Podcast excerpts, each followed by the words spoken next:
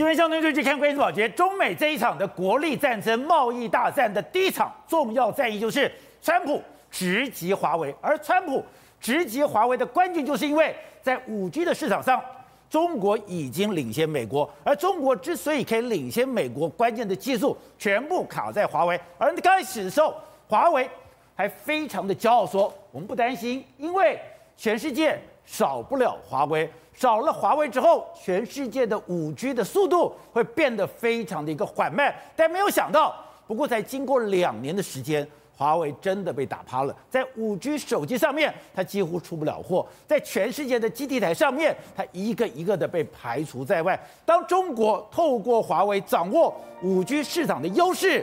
没有了之后，他接下来可麻烦了，在自驾车上面，在整个太空科技上面，在 AI 人工智慧上面，他开始节节败退。因此，中国过去讲的“中国制造二零二五”现在就被认为是一场空话。而中国他要反败为胜，只剩下一个方式。现在全世界的战略专家都强，今天中国要扳回一城，只有一招，这一招就是拿下台湾，因为。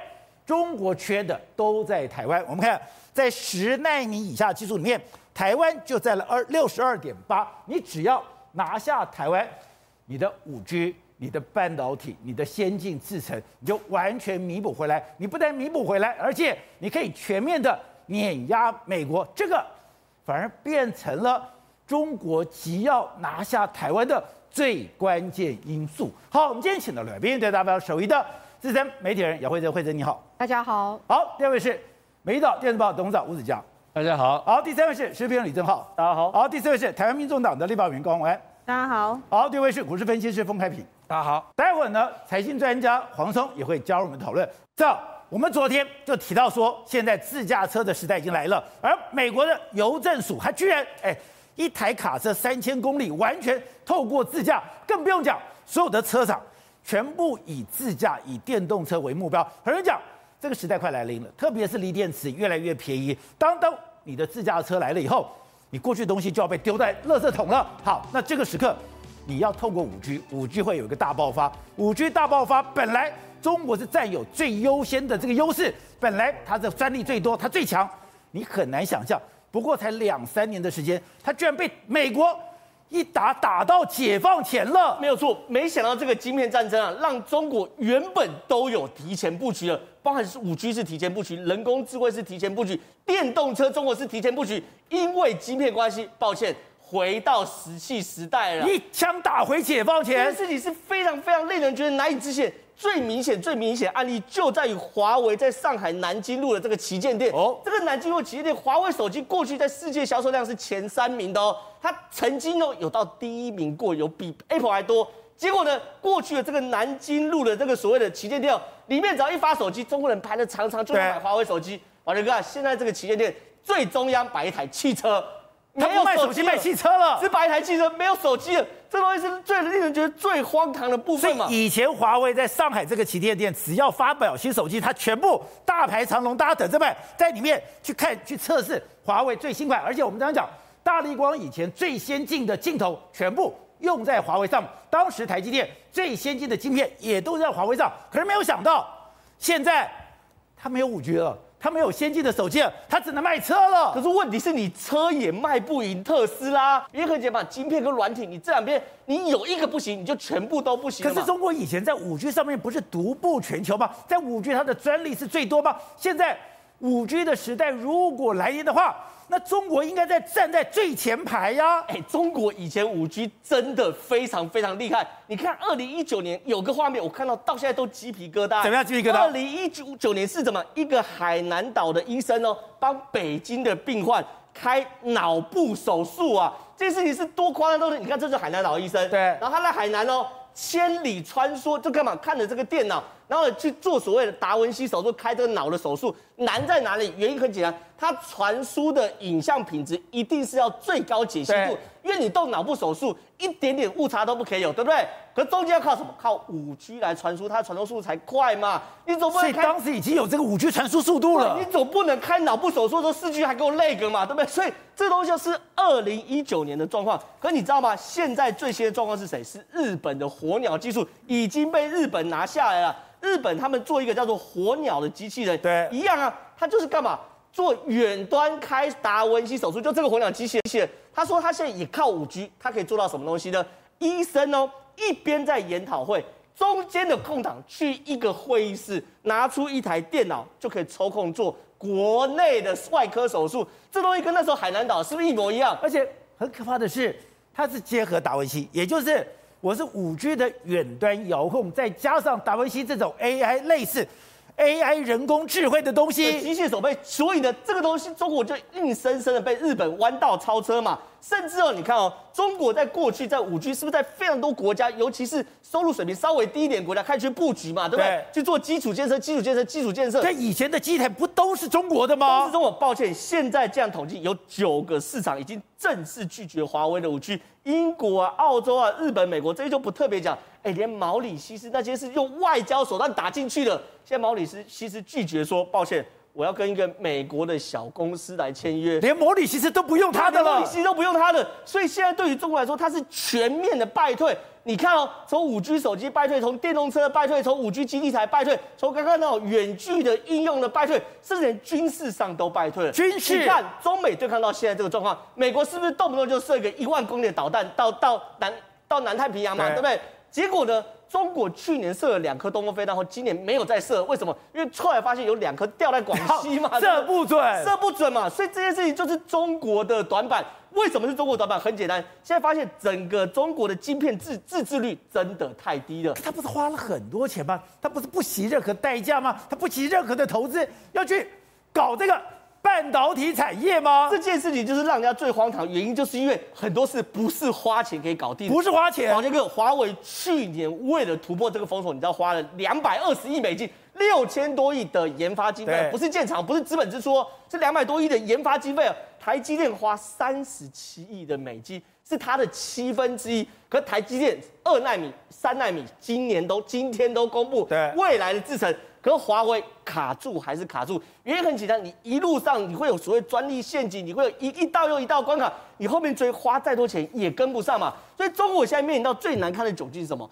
中国晶片的自制率只有十六趴哦，而且十六趴还而且还倒退，它以前还有二十，现在变十六，十六趴还含台积电的南京厂，含 SK，含海力士，含三星的中国厂。十六趴哦，如果扣掉这些，它只剩六趴的晶片自制率。那请问这六趴有？所以我丢了这么多的钱，我花了这么大的代价，我挖了这么多的人，搞了半天，我的自制率只有六，而且这个六都是二十纳米以上的。当然，中芯最中芯半导体最新的现金增资就是做二十纳米以上的。所以当这个时间点，你筹了一大笔钱。做二十纳米以上，表示你根本没有十四纳米的制造能力嘛。所以现在看到华为哦，说抱歉，我们现在七月份的五 G 手机一直都没有。华为怎么获利？改做挖煤的，改做海海关跟港口的快速智慧型通关，搞智慧型公路，搞智慧的太阳能，搞智慧的能源中心，这些听起来都是好东西，没有错。可问题是跟之前中国那个国之重器的战略布局。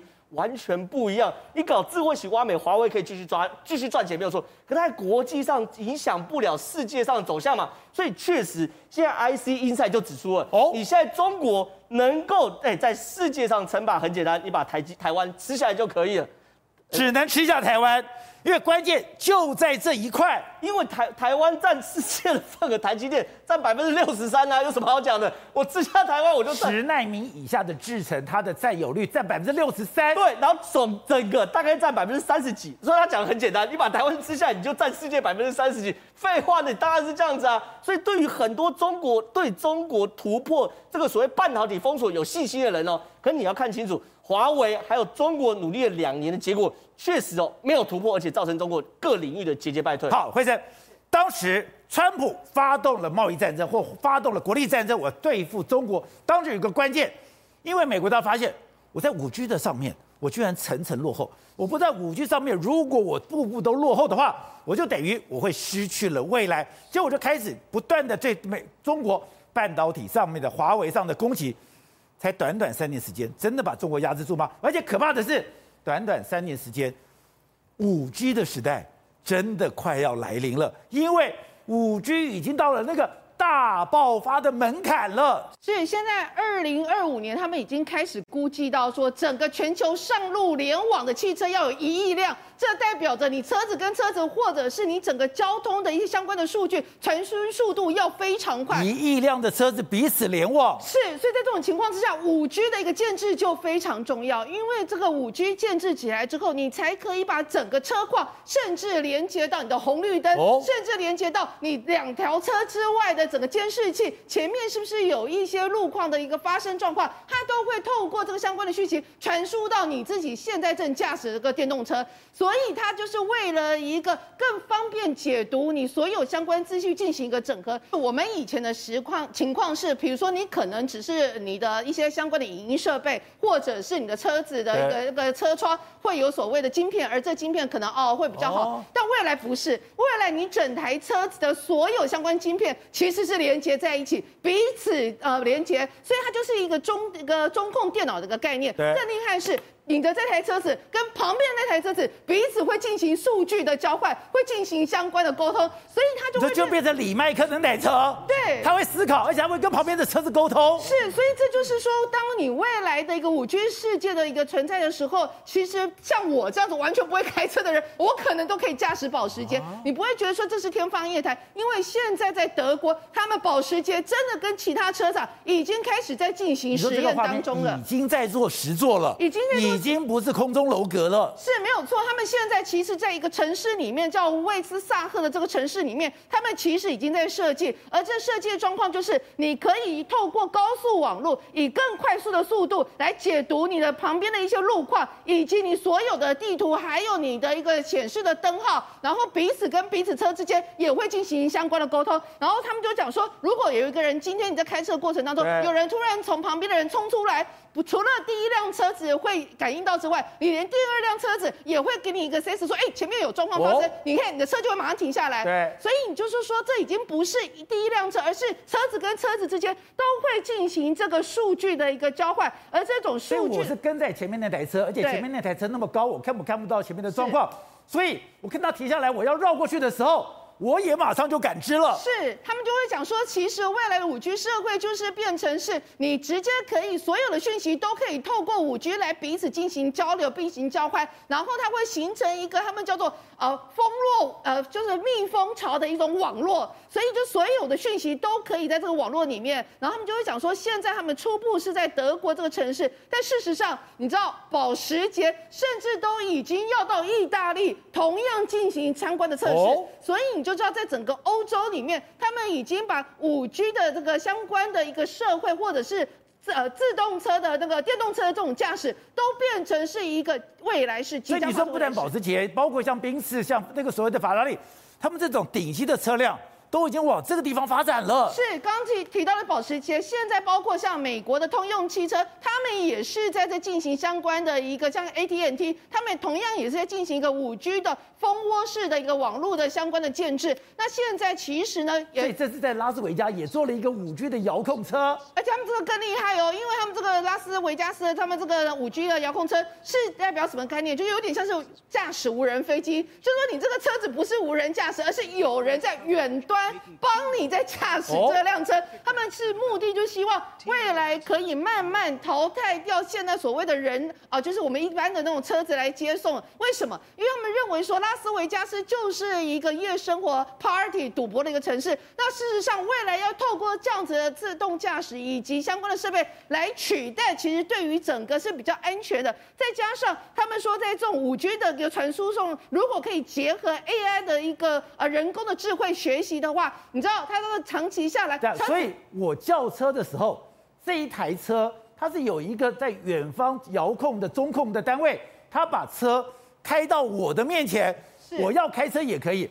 我不开车也可以，也可以，而且你知道这个车子还会可以那个接受你的训练，越训练越聪明。比如说，如果是像以我来讲，我可能固定在某个地方叫车，然后呢，我叫车的时候，我希望要哎从哪边右边上或者左边上，它其实会同一个人叫，它会不断的学习。以后如果是你，它就记得你的习性，它就会变成是专门会提供更好的服务，所以它就非常厉害。是说，所以我现在叫 Uber 是有人来载我，以后我叫 Uber 是没有人来载我了。对对，而且它可以可以精准的在我的位置。而且你知道 Uber 那个每个司机不一定记住你的喜好，现在他会记住你的喜好，所以量身定做，这也是他们就说这个未来的五 G 社会真的是会让人家觉得其实是啊非常方便，而且真的是更安全。而且最可怕的是，你现在不是只有车子，你像游轮、无人机。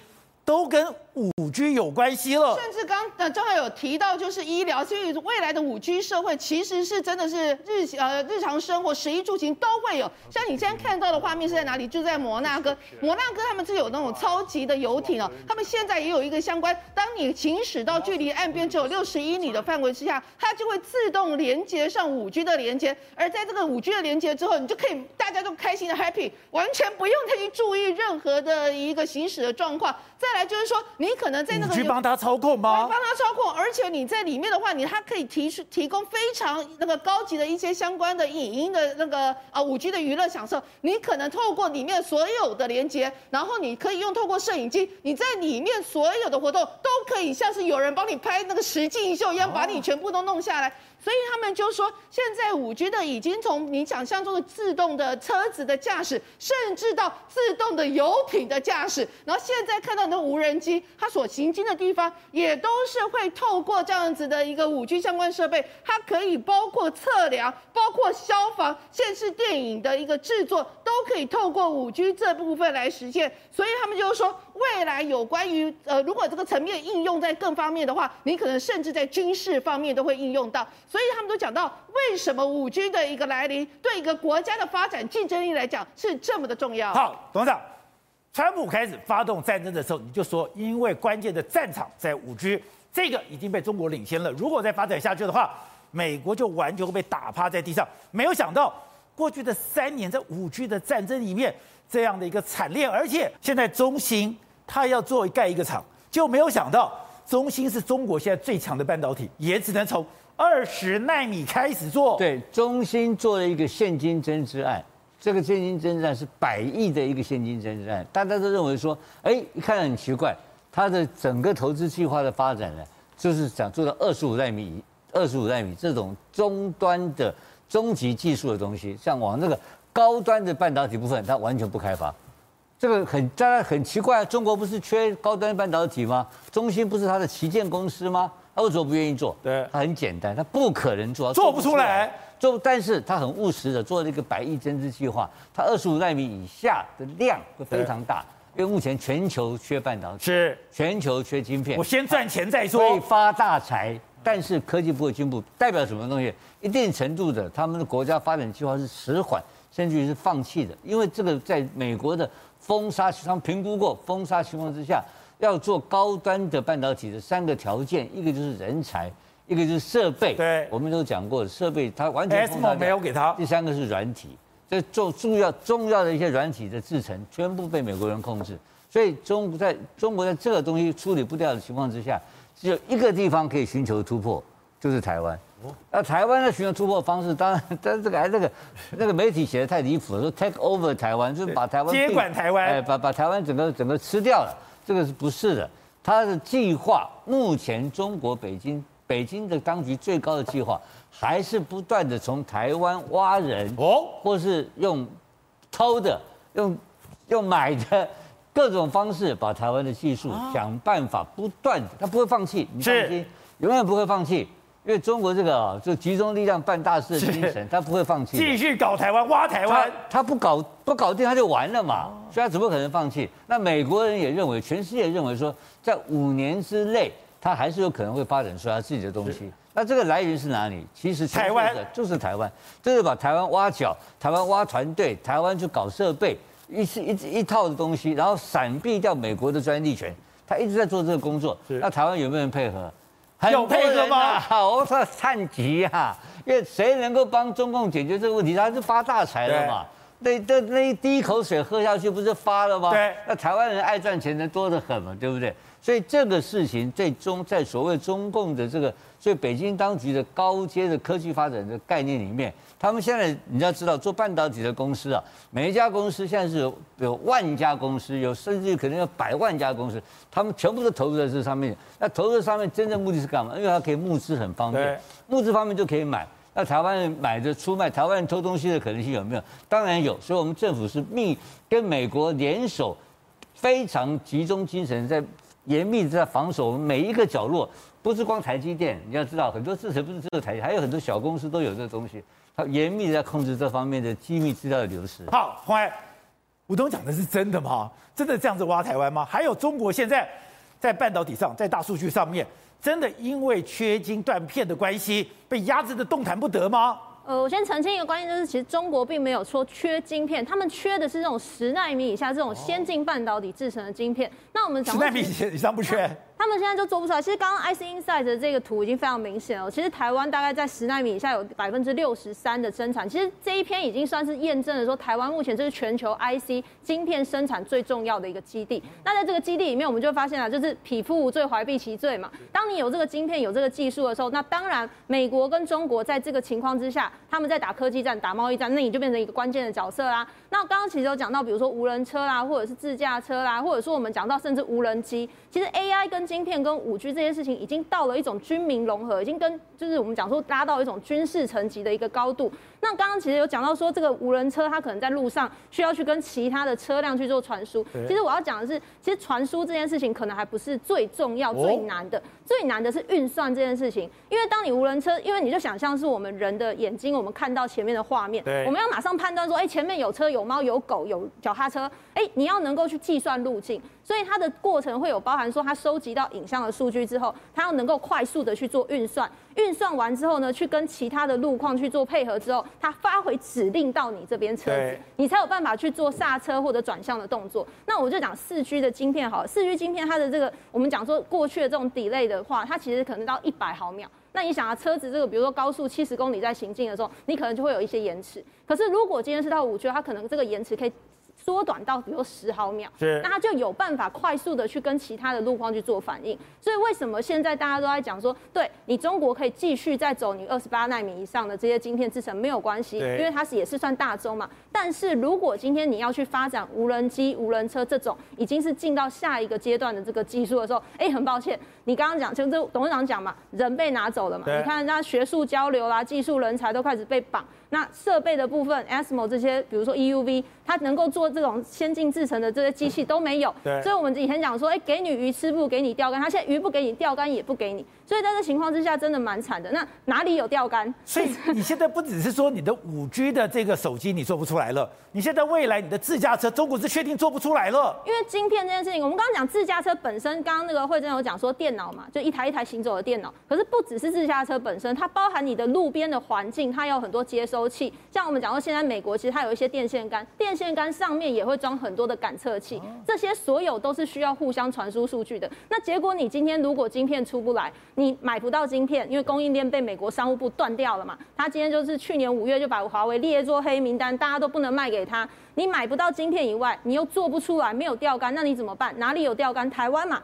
台湾有人啊，所以真的来台湾挖人。台湾有人啊，所以其实三到五年之前，其实大陆就开始去布局，说他们去成立一些公司，然后把它变成侨外资。对，这些侨外资呢，他做什么事？他就做一件事情，他就是到台元啊，到竹北。到这些科学园区里面去设一个公司，这个公司呢，美其名是侨侨外资嘛，那就看起来像外商公司，什么新加坡什么的。但是实际上，这里面的公司，他去挖这些我们讲新竹园区的做 IC 设计的、做宽频通讯的，挖来之后呢，放在这个公司里面，他就来专门就是把这个技术呢帮大陆去做。那他也理解说，哎，你台湾人可能不太愿意去中国大陆工作嘛，没关系，你就在台湾，你熟悉的家乡，你工作做完之后，这些技术就直接回过去。所以这个事情在今年哦，今年就发生。四起是引起社会关注的事件，我想这个是我们台湾也要很重视的。因为我们当然在这个情况之下，就是我们被大家重视嘛，说啊，大家都觉得你很厉害啊。但是同一个时间点，大家也会发现，大家都很依赖台湾。那谁能够拥有台湾的技术跟人才，谁就拥有了晶片这个下一代的先进半导体。好，Kevin，刚刚谈就是全世界都说五 G 的时代已经到了大爆发，已经快要到了寒武纪大爆发的那个时代了，是真的吗？接下来自驾车。无人机，所有的包括低轨卫星，它整个会产生的一个我们无法想象的世界。而你讲说台商已经进去了，呃，我用一个简单的概念跟大家说明哦，那个五 G 就像一个所谓的一个舞台平台，为的是什么？为了演好就是全世界的物联网这个戏嘛。比如说像车子跟车子之间就是所谓的车联网，那物联网这个戏嘛里面也有很多角色，就是很多的次产业，比如说智慧工厂。智慧物流、智慧电电网，然后智慧车联网。是。那台湾就是演员，我们台积电就是演技最强的大腕大腕，就等于说担纲男主角。你看啊，我把今天一个。其实、哦，所以它不是只有开车，你包括智慧电网，这所有的联通都是跟五 G 是有关，都架构在这个平台之上。那我把一个数据给大家，这是最新的数据，对台积电今天法说会出来的数据。他说他的业绩成长里面，大家可能没有想到，大家现在都以为这车子在缺晶片，可是他的业绩成长里面最大的一部分，物联网成长二十三趴，智慧手机十五趴，高速运算九趴，车用五趴，然后一般的消费是。减还减少两趴，大家就可以想象到我们的物联网是我们呃五 G 物联网，其实高端的运用一直在默默在改变我们的生活形态。那我再举个例子哈，就是说刚刚也有提到，比如说我们说开车子好了，你说今天啊，你说。这个保洁，你手机慢一点，我倒了不起，我等一下，或者是把它关机。哎，车子能够这样子重新关机，不行，是，所以那个速度非常大。那五 G 有个特色，五 G 我们说速度快，就等于它的波长乘以它的频率。那它的波长很短，所以它很容易受到什么？很容易受到这个所谓的一个一个干扰，地形地物的干扰。然后它需要很多的中继的一个处理。所以说，我们简单来讲，基地台的架设就很重要，对不对？所以说，台湾很聪明。我们台湾虽然说没有像五 G 这个大舞台的这个。的制定这个规格的这种 protocol 通讯协定的能力，可是我们有很多应用端都是要靠我们台湾。譬如说，我举个例子哦，这个台湾现在最近呢，在这个今年三月份，童子贤呐率领台湾的很多厂商成立了一个叫什么？叫做所谓的一个呃五等于说五 G 智慧杆，这杆就是球杆的个电呃灯杆的杆，智慧推动联盟，这是什么东西呢？我们先来看一个图片，看芬兰的一个图片哦。